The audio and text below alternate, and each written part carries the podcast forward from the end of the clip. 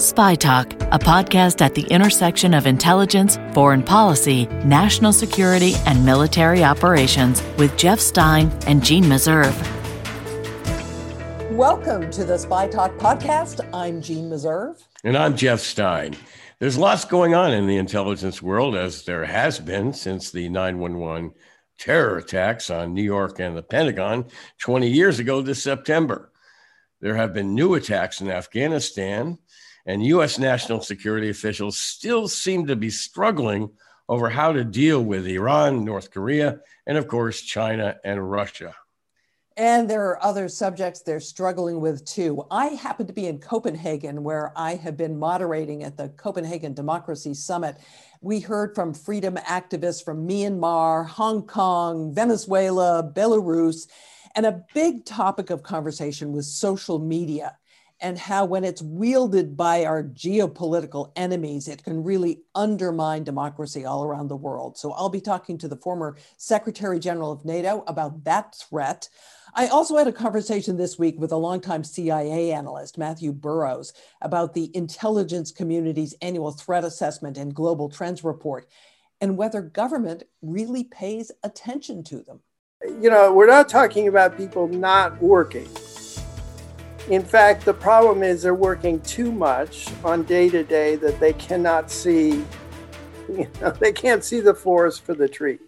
Meanwhile, in Afghanistan, thousands of interpreters and other Afghans who worked with US and NATO forces are at risk of being murdered by the Taliban as the US pulls out.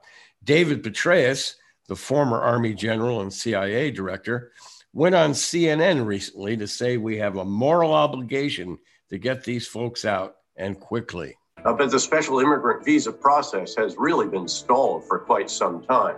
And it's going to take a good bit of effort to get it going. And I fear that now the numbers are as high as 17,000, Jake.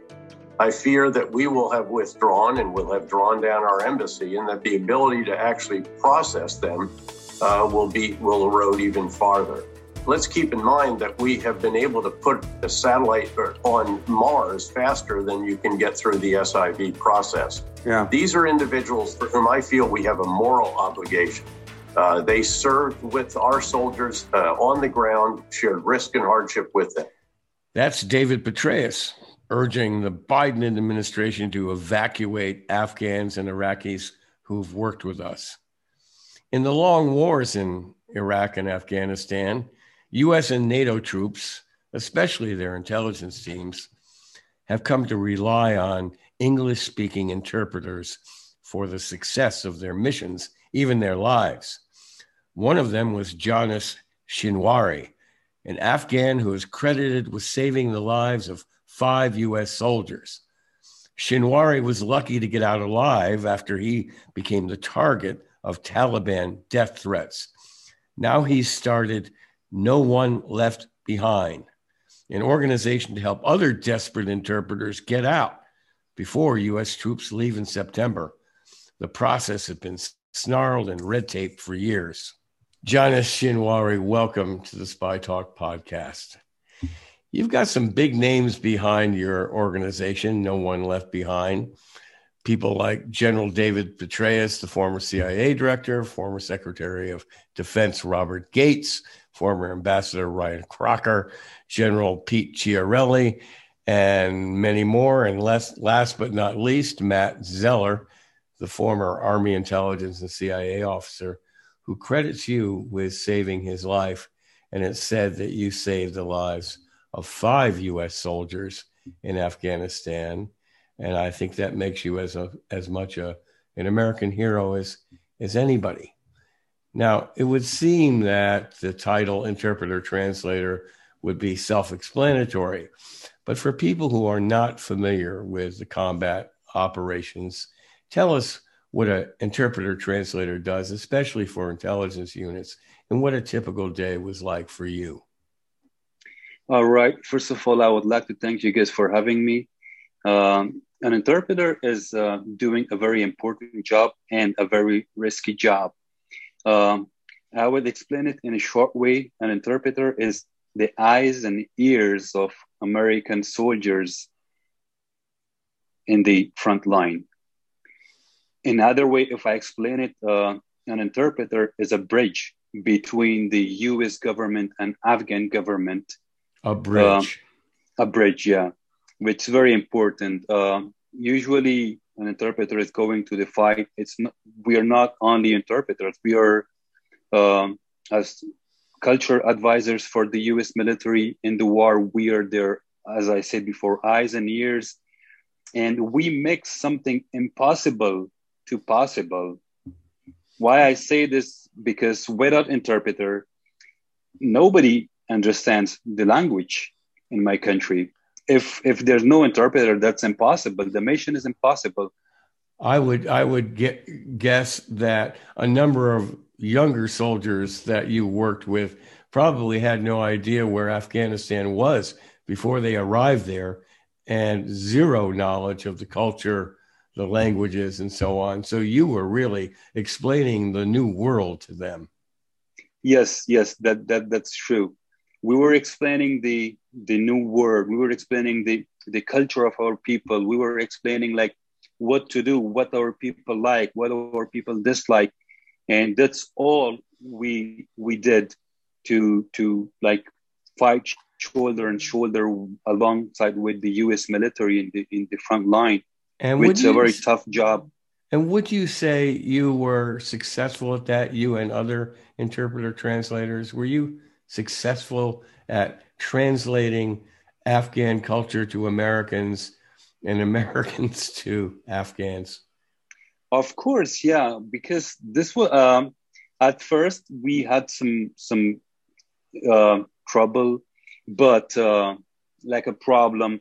But uh, after a while, we were um, very good in our job and uh, like explaining the right way we should because there are a lot of words that you should not translate in right. to other language and, and we need to know like what should we do and what should we not.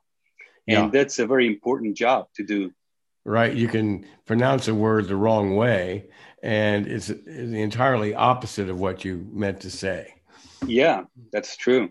Now let's get to the nitty gritty here and there's a kind of a dark lining to all this and that's why we're talking today working for the americans put you on the taliban's death list the kill list and in fact you have told a harrowing story of your uh, desperate plight in getting out of Afghanistan because you were not only on a kill list, you were being stalked by the Taliban. And you have said that you went through two polygraphs uh, and your application was accepted and rejected. And I get the impression from reading stories about you and others that this is not atypical, that there are just numerous barriers uh, erected to stop uh, Afghan interpreters from getting to America, even they, even though they're under a death threat. That, that's true. Uh, first of all, um, I would say it's a very long process. For somebody like me it's it's very hard to wait for for a couple years to receive your your visa. And yeah of course um, there are a lot of things that a lot of mistakes that the us government make uh, and that that ends for for a person like me to lose their visa as you mentioned before i was polygraphed twice and if I and fail, this, and this is after you had worked for a long time with long American time. soldiers. Yeah, after eight years, and the the polygraph me before uh, I was coming here, and uh, think or imagine if I failed one of those polygraph tests, I would lose my visa. Not only my visa, but I could lose my life. Right, and your family also. On my family also and there are thousands and thousands that, that are in the same situation. They lost their job because of this polygraph test and they lost their visa. They lost their application. The application was denied because uh, they were they failed this polygraph test, which is not fair.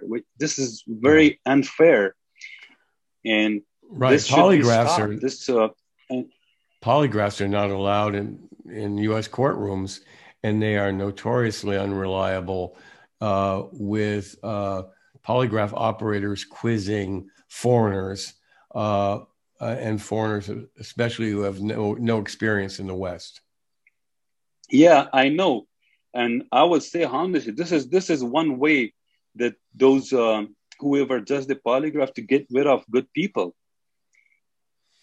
I received a call a uh, couple days ago uh, from uh, an individual who has been working for the U.S. military, and he told me, he said, uh, people are when people are calling for the um, polygraph test before the test they quit their job even though they worked for for six seven years. Mm-hmm. but when they receive an email from the polygraph office that they have a polygraph scheduled in the next month they quit their job right away because they don't want to lose their visa. Yeah. And it happened to you it you quit your to job me you sold your home, you gathered all your belongings, you gathered your wife and children in a safe location because you thought your exit from Vietnam, uh, excuse me, exit from Afghanistan was yeah. a done deal. And then your application was overturned and you were stranded. Yes, that's what I'm saying. After eight years of my service, which I was credited for saving five American soldiers in the war, I received an American visa to come to United States. I had that visa for two weeks with me, and within this two weeks, I, as I, as you said before, I quit my job, and where I was safe. The job is not only a job for us; it's actually uh, where we are safe. If we stay inside the military base, yeah. it's not only a job, it's a protection for all right. whoever works for the US military or for other um, contractors. Right. When I quit my job, I came to my family. I came to, to say goodbye to my relatives and other families. And two weeks later, I received a call from the embassy in Afghanistan that my visas were revoked and I couldn't fly. And I asked the reason why. They said, no, we cannot tell you the, the reason why, right. but you should bring your visas back. And I was in the middle of nowhere. I was almost about to get killed with my family.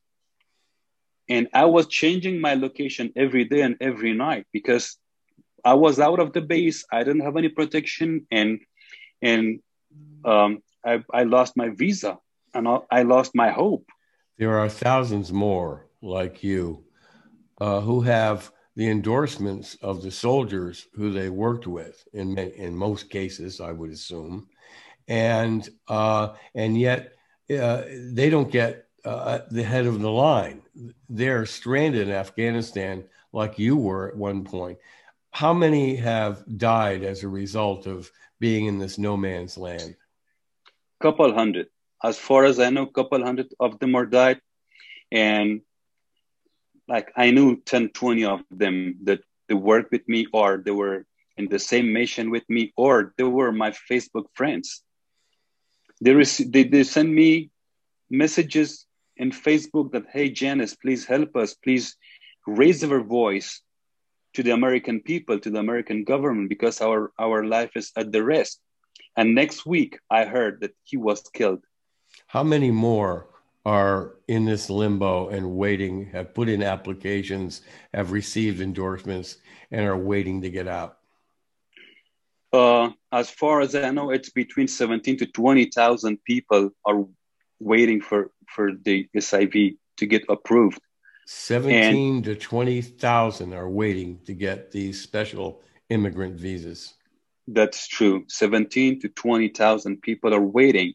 And as far as I know, and there, there are no interviews at the embassy. They're not issuing any visa. And we have a couple months to get them all here. Right. I wrote about this problem 10 years ago, more than 10 years ago when I was at the Washington Post. And the situation seems to have changed little over the past decade. Uh, whereas before it was a serious annoyance and cost the lives of people here and there.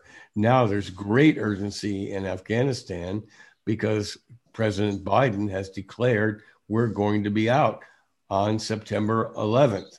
I don't know how you get 17,000 people out uh, between now and then, or even if the United States is particularly interested in doing that.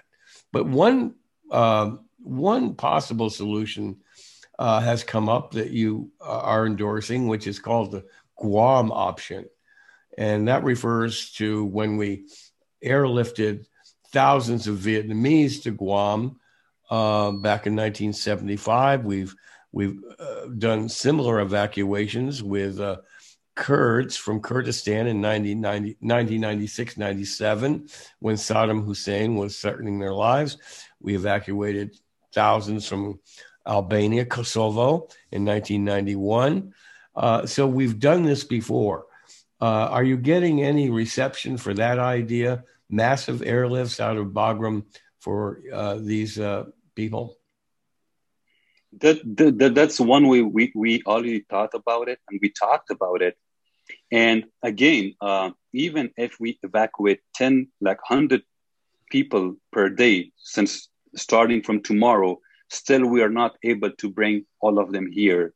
Mm. And we are we are getting out of time. Time is running fast. Yeah. And the US government should uh, quickly make a decision to bring everybody here because uh, uh, if I tell you something, these interpreters, they, if one of them get killed, they are the breadwinner for a big family. If one person dies, for example, if one interpreter or any contractor who works for the US government dies, you think that 10 people died with him because he is the only supporter of the family. And they did their part. They did whatever they could to make this mission happen. They stood shoulder to shoulder with the US military in Afghanistan and Iraq. And now this is our job. This is our mission to bring them to safety. We don't have to abandon and destroy their life and just leave them and say, no, we are good. Thank you so much for your service. Now we are good. We shouldn't do that. Well, I suppose the attitude of U.S. officials all along has been, well, we can't start evacuating interpreters. Uh, uh, it might create a panic, um, and and or they might say, we can, why should we single out interpreters for evacuation when thousands of other Afghans have worked for U.S. forces, not as interpreters, but their lives are in danger too that's different. Uh, if you work for the Afghan National Army or Afghan police or or or other security forces in Afghanistan, that's a different thing. If you are working directly to the US government and you are getting paid from the US government and you are supporting their mission, that's a totally different thing. And and you know what the Taliban call those people? They call them American spies. They call them traitor of Islams. Mm-hmm. And and and whatever happens in Afghanistan, they blame the, the interpreters. Yeah, and so your argument is that because you and and thousands of others have been paid directly by the U.S. government, they're not part of the Afghan government, which is supported by U.S. aid, but directly paid and supervised by U.S. forces that you that we really owe you an exit visa. Yeah, yeah, that's true. We we were working directly for the U.S. government, and now if the U.S. withdraws, that's there's no question that that the we will be like alive. They will kill us. The first night, the first day, the first week, they will find these people and they will kill them in front of their family, and maybe post their videos on the social media for other countries as a warning message to stop supporting US. This is a really grim scenario. I'm, I'm sad to say. Um, what will ha- because of the timeline so quickly, uh, the evacuation date so quickly approaching, it seems now impractical to even think that we're going to get a fraction of interpreters out of Afghanistan. Would you agree with that? Yeah. And yeah. so and- so then what happens? They go, is there is there a place to run to or a place to hide? No, no place to hide. Um, before in 1996, when the Taliban attacked Afghanistan, we could go to Pakistan and, and Iran, which we did. When the Taliban attacked, there was no border. There was nothing between Pakistan and Afghanistan. Millions of people immigrated to Pakistan, and millions of people they they just run to, to Pakistan like illegally, like us, because we didn't have any any choice, and we didn't want to we, we didn't want to kill by Taliban, and the only option we had to flee to Pakistan, and we did. Now, there's no more Pakistan and Iran. You cannot go to Pakistan and Iran. There's a big border. There's there's a fence. You cannot cr- cross it. Even if, if the police see you close to the border, they will shoot you. It's very difficult now to go to the Pakistan, and they wouldn't let millions of people to come again to the Pakistan. What about fleeing north? Like where north? Well, to Uzbekistan, Tajikistan, places like that. No, you need a visa to go there, and getting a visa is very hard. If you apply for visa, it takes months, like five, six months, up to a year to get a visa. And these people, they, they, they cannot wait that long to get a visa and go there and after okay see if, if even if they go to uzbekistan after two three months they will kick them back they will send mm-hmm. them back to afghanistan then what happens okay. a number of uh, veterans organizations teamed up on monday to write a letter to president biden urgently requesting attention to this matter have you heard anything about the response from the biden administration uh, as far as I know, nothing. Nothing came up back from the Biden's administration. Well, this is so grim. I hate to leave it on that note, uh, Janis, but um, we'll check back with you as time goes on. Uh, our fingers are crossed. I know your prayers are with your brethren in Afghanistan, hoping that somehow they can escape the what looks like a really bad situation, even doom for them in September? You know, like every day I'm receiving hundreds of messages, Facebook messages from interpreters, and they're begging for their life. They say the only hope they have is no one leave behind, support them, and raise their voice and make American people to hear their voice, to come here. And um, as you mentioned before, intelligence job, I worked my entire life working with the U.S. intelligence. It's one of the toughest job. You have to gather information, talking to the people, to the villagers, and um, especially when you detain a Taliban, a person like me is going with an American intelligence officer to interview him, to ask him questions. And myself did it with more than hundreds of Taliban. When we were detaining Taliban, me, including my US supervisor, the intelligence officer, we were, we were going to investigate this Taliban. We were going to interview this Taliban. And a US officer leaves. And if this Taliban gets released back from the jail, he cannot find that US officer. But he recognized my face. He will find me. And why I'm saying this because thousands and thousands of interpreters like me who did the same thing are still hoping to receive a visa and come here with their family to be saved. Thank you for coming on and discussing such a difficult, difficult situation. I'm talking with Janis Shinwari, who is the founder of No One Left Behind. Thank you. Thank you so much for having me. Thank you.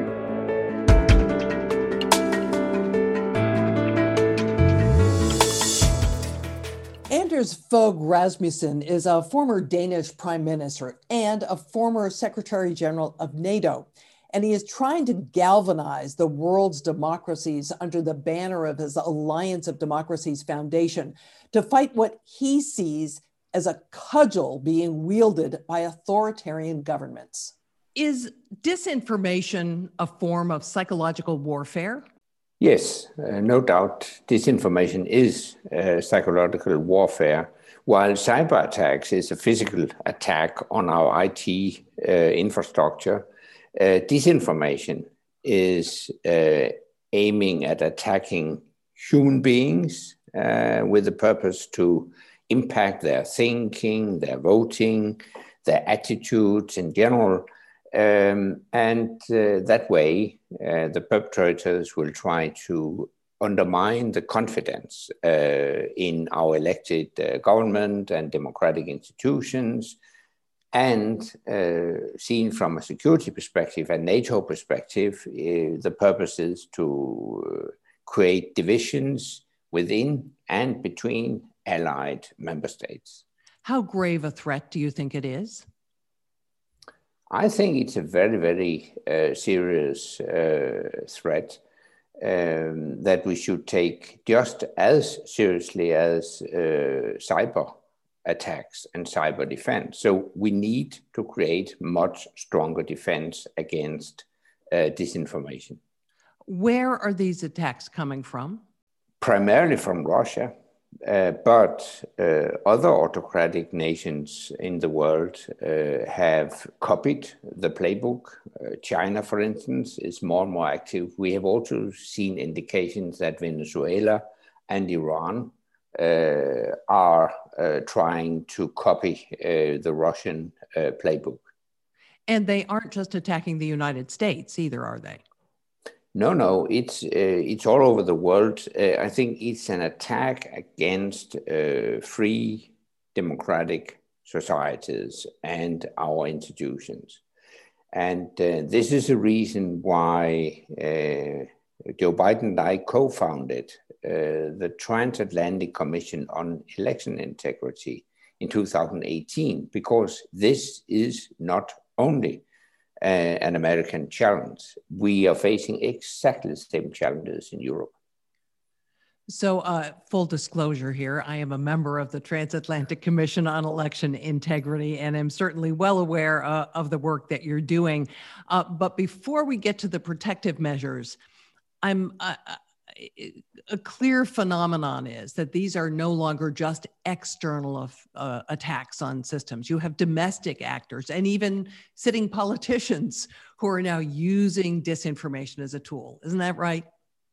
That's right. Um, and in certain cases, it's uh, very, very difficult uh, to identify uh, who is actually spreading uh, disinformation very often uh, disinformation uh, originates uh, from abroad, but you have a lot of examples uh, that domestic actors uh, spread disinformation as well. And as you pointed out, uh, sitting politicians, political leaders are using this playbook as well. So, how hard is it to defend then when you have people both within and without utilizing this tool? It's extremely complicated uh, to create uh, efficient defense, also because we are uh, touching upon the, a very, very delicate borderline between free speech and the protection uh, of individuals in our democratic societies. So, what is TCI, TCEI trying to do uh, to deal with the problem? Yeah, uh, the Transatlantic Commission uh, on Election Integrity um, tries to monitor and detect uh, disinformation and foreign meddling in our election campaigns and our democratic processes in general. But not only to monitor and detect, but also to develop tools to, to help us uh, create a more effective defense against disinformation. What kinds of tools are we talking about? When it comes to detection of uh, disinformation, uh, we have uh, developed uh, tools to identify what we call um, hyper tweeting, for instance. if if certain tweets are uh, disseminated um, more than 50 times per hour. It's an indication that something is wrong. It may be the so-called trolls or a bot uh, that automatically amplifies uh, fake news, for instance. Uh, of course, it's a mechanical uh, detection, but still, it's an indicator that something is wrong. And actually, we have used it uh, in uh, several election uh, campaigns. I can, for instance, as an example, I can uh, mention North Macedonia that had uh, a referendum campaign uh, on, on a specific name issue.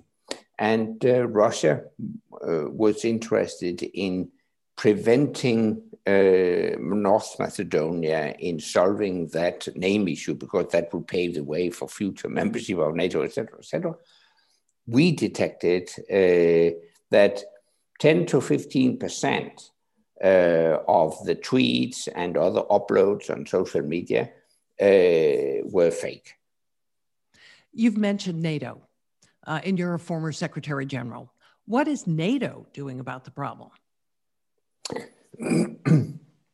NATO is um, uh, finally, I would say, uh, starting to step up efforts to defend uh, against uh, this new threat. Usually, NATO uh, uh, created defenses against tanks.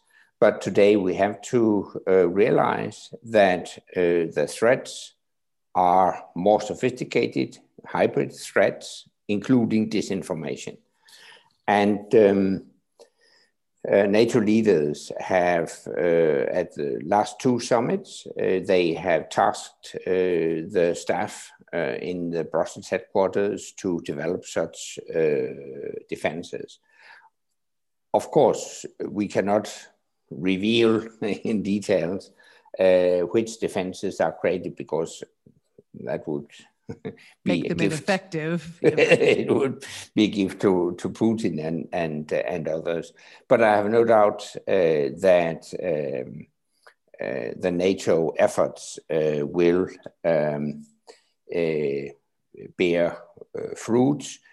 But it is about counter information, facts based counter information, timely counter information be transparent and coordinated among uh, allies. I think that's an effective tool against disinformation. What part do the social media platforms have to play to get a handle on this? Well, of course, the social media platforms uh, do have uh, a responsibility. Uh, I think it is a responsibility for the social media platforms to uh, take down um, uh, inauthentic um, uh, profiles and uh, to stop uh, bots from amplifying fake news, etc., etc. So the social media platforms do have a responsibility. But having said that, I clearly belong to the camp that is also cautious when it comes to any restrictions on, on free speech. Uh, very often it's, it's, it's hard to say, uh, is this fake news or just a political opinion? And we cannot leave it uh, to uh, private uh, platform boards of pri- private platforms to, to, to decide who can freely express their views and who cannot. So, in that respect, while I understand uh, that uh, Twitter and uh, Facebook uh, made restrictions on um, uploads uh, from the former president uh, Trump, I think they have started down a slippery slope. It's very difficult to define what is fake news.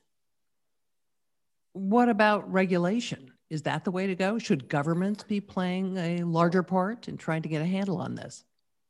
Yeah, uh, if if if I have to choose between private boardroom decisions uh, and legislative decisions, then I prefer to have very clear uh, legislation. Because free speech is, for my part, free speech is the most valuable, the most precious civic liberty we have. Without free speech, all other freedoms will wither. Uh, so that's why we have to guard uh, free speech. A lot of people talk about educational solutions. If we just make consumers smarter about what they're seeing online, they can make judgments. Does that hold water? It does, to a certain degree, it does. Um, and, and that's actually one of the key measures uh, that we have uh, developed uh, in the Transatlantic Commission on Election Integrity to, to raise uh, awareness. I think a, a, population that in general is very much aware of the risk of uh, disinformation is also much more resilient. So to raise awareness is in itself a very, very important uh, counter um, countermeasure. But in general, you have to improve um, social media literacy, uh, so to speak. Uh, as an example, uh, in the Transatlantic Commission on Election Integrity, we have developed um, uh, uh, a game, an online game uh, called Disinformation Diaries, uh, where a politician is subject to disinformation and then um, uh, during this game, you learn much more about disinformation and how to handle it. So it's an example of uh, a, a, tool we can use. But what do you do about a situation like the one we currently have in the United States, where people are taking genuine information and labeling it as fake and not believing it? Yeah, that's of course a, a, a huge problem. Um, one element that could be used uh, to defend against uh, that um, is um, to um, uh, use the approach uh, that an institution or a company called NewsGuard is uh, using. NewsGuard, we're partnering with uh, NewsGuard. NewsGuard is um, a company that monitor all major media uh, not only in the US, but gradually also uh, in uh, Europe. And uh, journalists uh, are then, um, a, a, group of journalists are then in a bipartisan manner labeling each and every media. They go through a certain criteria, and if media fulfills those criteria, they get uh, a green. Uh, if not, they get a red. Uh, and I think, of course, it's not perfect, but it is a tool that can be used to distinguish between not serious media and media that take their responsibility to provide uh, correct news. Um, so um, that's that's at least one possible method. Although, again, in the United States, you have people in such divergent camps. Things are so polarized, and people on one side are only watching one channel, and people on the other watching yeah. another. and frankly, I don't think they'd pay attention to whether their news organization had a green check or not. You may be right. Uh, I am very much concerned about uh, the split uh, in the American uh, population. Um, and people tend uh, to seek information from news channels that they agree with uh, beforehand. and it may show divisions um, in, in, in society. So you're quite right. that, that is really uh, channels. Um, so, are we handing a victory to um, those who seek to divide us, those who seek to undermine us?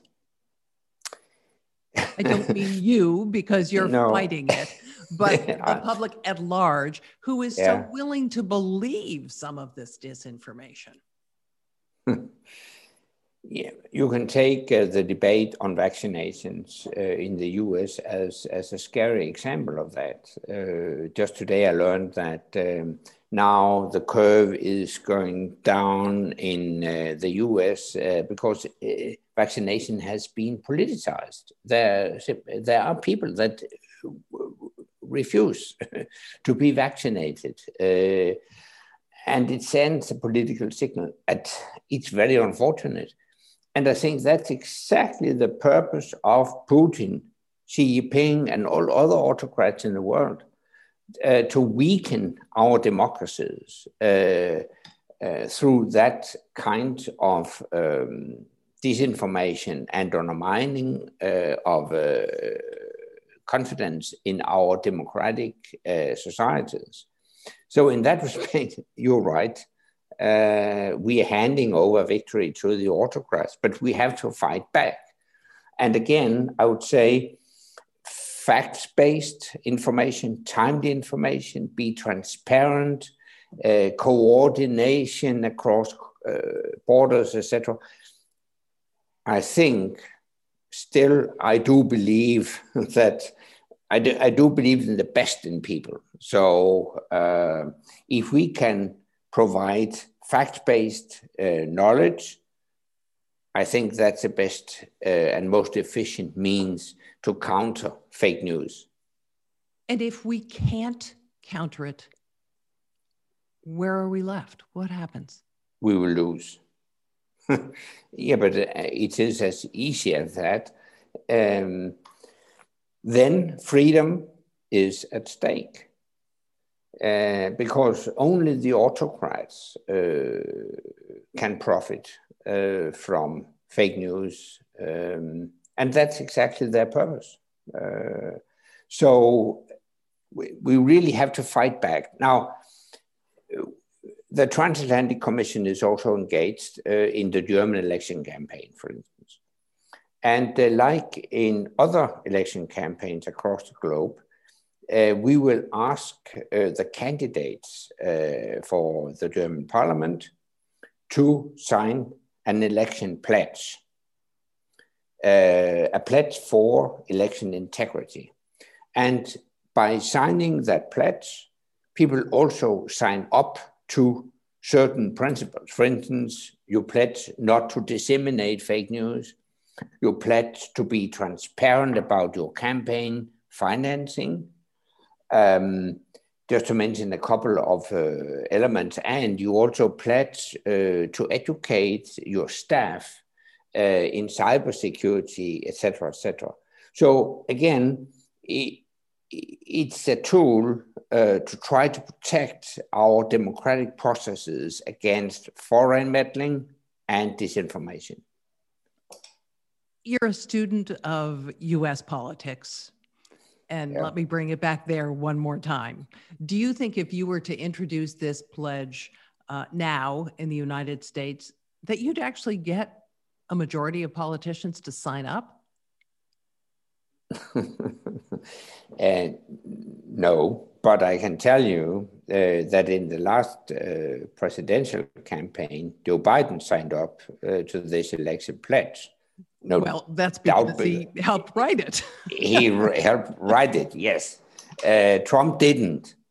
Um, and I know that in the US, it's also controversial because of one of the elements in this election pledge, and that is transparency about uh, campaign financing. Um, and uh, I think more transparency in American campaign financing would be preferable. But I mean, so my, my answer to your question is no, I don't think a majority would, would do that. But still, I, I do believe that if two candidates are asked, do, do you agree on these elements in this election pledge? And the one say, no, I don't, then it's a bit suspicious. Um, so while it's not a legal obligation, and we cannot, uh, we, we, we can't enforce it legally, but still, politically, morally, I think it has an effect. And for instance, in the European parliamentary elections, all candidates uh, for uh, so-called Spitzenkandidaten, that's uh, the leading candidates for become commission president, they signed up to this uh, election pledge. So I think it, it does have uh, an effect. Obviously, social media is how this disinformation is spread. And I wonder if you've come to a conclusion on whether, in the end, social media was a blessing or whether social media is a curse. Social media is definitely a big blessing because social media has uh, democratized uh, the public discourse. Um, in the past, you had very few media, you had always journalists uh, as uh, a filter. Uh, today, people can express themselves directly for good and bad. I admit, also bad, but uh, they can express themselves without anyone to, to, to, to exercise censorship. I think we have got a much more pluralistic and much more democratic society that way. So the bottom line is a blessing.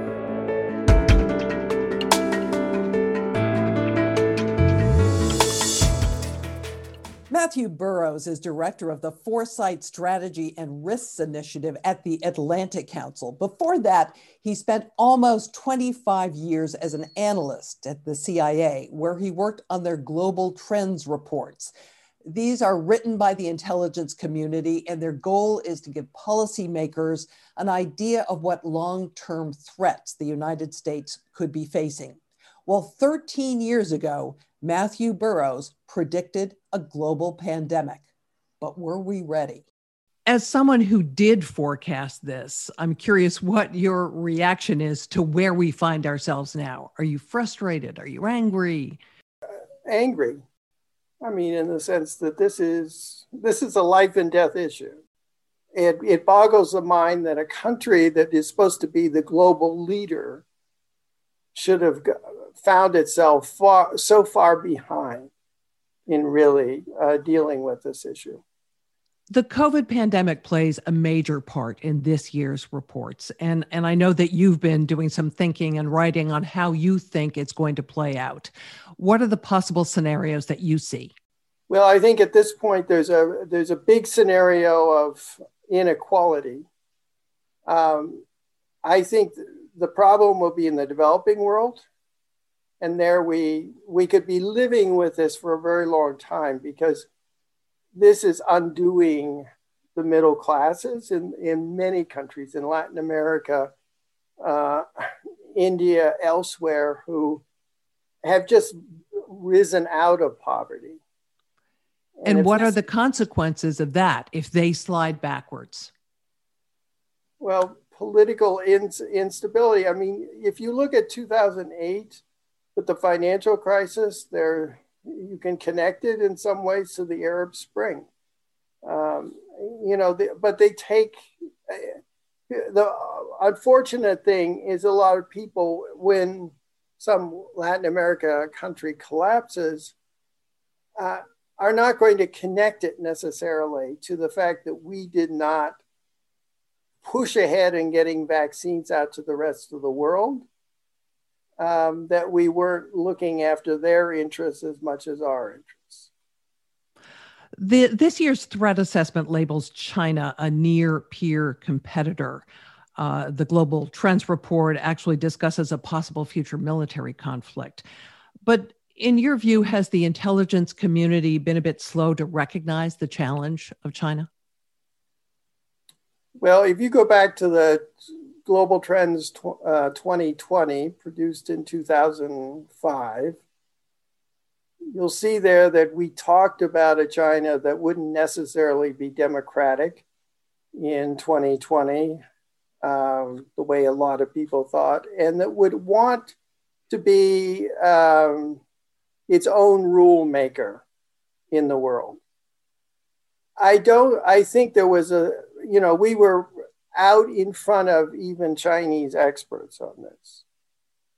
Um, I, I think there was a slower appreciation, and I and I, it it it's mysterious to me why we would assume that a country, an ancient civilization that predates ours by millennia, has 1.3 billion people in it, would want to just resign itself to a passive role in a US led global order. So we were wrong. We were wrong, but I think it goes back to this issue right after the Cold War, where we got this idea that history had stopped, that it was all over. Everybody accepted the US way of thinking, wanted to be like Americans, and it was game over. And we could not imagine in our own minds about how others did not want this future that we, we laid out for them. So let me ask you for your forecast again. Do you see a, a unipolar world, a bipolar world, a multipolar world? I think the unipolar world was a very brief, um, but unfortunately failed experiment by the US in the 90s and the early 2000s, particularly, I think, with Iraq and, and we've seen with Afghanistan. So I, I don't think that was, you know, everybody talked about a, a thousand year rule or something like the Roman Empire. It wasn't going to happen. I, I think it's really a multipolar, obviously, with some poles being bigger than others. So, US, China, obviously big, poles, uh, Europe up there, but they're different. What is important for the US to understand is that it's a multipolar world. There's no going back to a unipolar world. And we, we actually have to think about working with others and forming coalitions. And if we want to push our ideas, then we have to get others on our side and really debate this. Also, be willing to compromise at points. And that I think is a it's a very hard thing for the political elite to get their uh, head around. And it's understandable in a way because this has all happened so quickly. I mean, I can remember I started out as an analyst just about the time that the Berlin Wall crashed. And at that point, you know, nobody could imagine where, you know, the world we are in now. It seemed inconceivable. And we got used to this idea that US, you know, exceptional US had the right and duty to really run the world. And that I don't, you know, I think that was a mirage even at that time, but it's something that it's very hard to get out of your head once it's in it. Where is Russia in this coming multipolar world? Increasingly on China's side. We know that they both feel this sense that the US believes that it is um, should have the right to to judge everybody uh, and condemn you know those that don't follow us dictate. Uh, and that is that's the real glue that that pulls them together. In the us we have uh, deep political divisions. Again put on your prognosticating hat how is that going to play out, in your opinion? Unfortunately, it means people will not wrestle with the big issues, and you can't come to some sort of agreement that will be sustained past that administration. So, does that mean that our government in the US cannot cope with any of these big issues facing us that are laid out in these intelligence reports? Not, uh, not at presently in a sustainable way.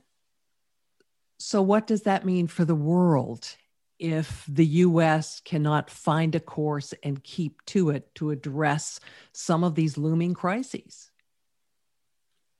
Well, it means a diminution of US power because power is based upon can you help others solve problems?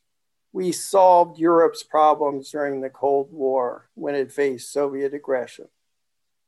So that that was the basis of, of US power. If the US cannot be there, you know, if the US is there for four years on climate change and the next four we're not there, that's not going to help the rest of the world. In fact, it's going to have the opposite effect. Yes. The most dismal scenarios laid out are more apt to come true. Yes. Um, you have written that government should not be an exercise in crisis management. Is that what it is now? Yes. So it brings me back to this. Why prepare these reports if the federal government in the US is totally incapable of acting on them? Well, you know, the men and women of the intelligence community are very public minded. So we've le- lived through generations of leaders who don't pay attention. And I think you nevertheless hope, and you do have leaders. I mean, we've had, you know, we've had leaders who pay attention. But in this moment, but it, it, it isn't institutionalized. That that is a real problem. Is that you don't have, you know, somebody sitting at the, the table when the big decisions are being made and said, well, what what about that problem? What about the fact that there's going to be an insurgency after you invade Iraq? Have you thought about that? That's what you really need. And in a sense, you you need somebody there who who can present a different, you know, the different the the risks of whatever is being decided and also bring up the, the issues that aren't being talked about that should be. So it's all about short term gain rather than addressing the long term pain. Yes, and you can be working your your your tail off on the day to day. I mean, the, you know, we're not talking about people not working. In fact, the problem is they're working too much on day to day that they cannot see you know, they can't see the forest for the trees. Wow. Well, Jeanne, it's kind of startling to hear such a bold admission of failures in long time national security strategy and planning. uh, particularly when it comes to the pandemic, it seems to me. This is something foreseen by the intelligence community, as he says, but also by the public health community. There were people who had done a lot of deep thinking about pandemic preparedness, and yet the world wasn't ready. And another pandemic is coming, the experts say. So we better be better prepared next time. Hopefully, we've learned our lesson. I'm Jeanne Meserve. Thanks so much for joining us this week. I'm Jeff Stein. Hope you'll tune in again next week for the SpyTalk podcast. For more original reporting and insights like this, subscribe to spytalk.co on Substack and follow us on Twitter at talk underscore spy. If you enjoyed our podcast, subscribe and leave a review on Apple Podcasts, Spotify, or wherever you get your podcasts.